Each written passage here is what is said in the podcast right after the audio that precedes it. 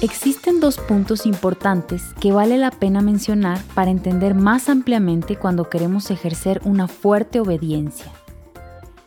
El primer punto es que cuanto menos oportunidades nuestros hijos tengan de tomar decisiones sobre la forma correcta de actuar, más se pueden equivocar cuando lo hagan y como consecuencia más se les negará el poder escoger. La reglamentación externa puede interferir con el desarrollo de la reglamentación interna. Es importante que ensayen cuando estamos acompañándolos todavía en la infancia, para que al equivocarse podamos reflexionar respetuosamente con ellos. El segundo punto del control excesivo es cuando los niños se sienten forzados a hacer cosas o se vigila de manera muy estricta la forma en que las hacen se vuelven más propensos a perder el interés en lo que hacen, no seguir hasta el final algo que les está gustando y ser menos competentes. Podemos apropiarnos de sus tareas, darles todo el tiempo instrucciones, criticar lo mal que lo hacen, o podemos observar más cómo exploran, alentarlos y ofrecerles ayuda solo cuando es necesario.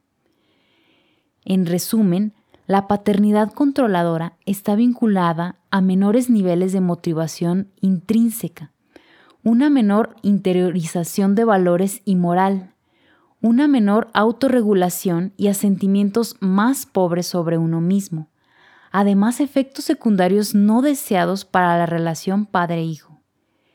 Esos problemas no solo tienen relación con el desarrollo y el bienestar de los niños, sino también con su éxito como adultos felices, productivos en el transcurso de sus vidas. Como padres que somos, debemos involucrarnos y estar al pendiente de los detalles de las vidas de nuestros hijos. Nada debe de interpretarse como una excusa para dejar que nuestros hijos se eduquen solos.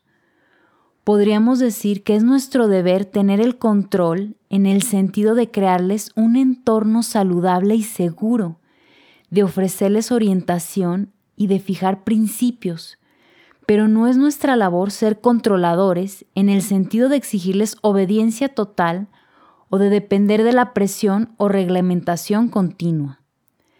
Debemos estar al mando de ayudarlos a que estén al mando de sus propias vidas. Todas las personas debemos tener cierto grado de control sobre nuestras vidas. Por supuesto, en el caso de los niños, ese control tiene límites en cuanto a su cantidad y su tipo. Muchas cosas, muchas cosas deben decidirse por ellos, sobre todo cuando son pequeños. Sin embargo, nuestra posición debe consistir en dejar que los niños tomen decisiones sobre aquellos aspectos que les conciernen excepto cuando exista una razón de suma importancia para que nosotros anulemos su preferencia. Todos tenemos una necesidad básica de ser orígenes en nuestras vidas y no de peones. Es importante experimentar un sentido de autonomía, un sentimiento de que somos los iniciadores de gran parte de lo que hacemos. Un extremo opuesto al control es el abandono dejarlos mucho tiempo solos, a merced de desconocidos, otros niños, de aparatos tecnológicos, sin guías y sin acompañamiento, sin reflexión para el aprendizaje de los acontecimientos o conflictos cotidianos. Pueden aparecer los mismos elementos no deseados que al ejercer una paternidad autoritaria. Tanto el control excesivo como el abandono son dos caras de la misma moneda en ningún extremo estamos mirando realmente al niño y sus necesidades. También puede existir una combinación de ambos extremos.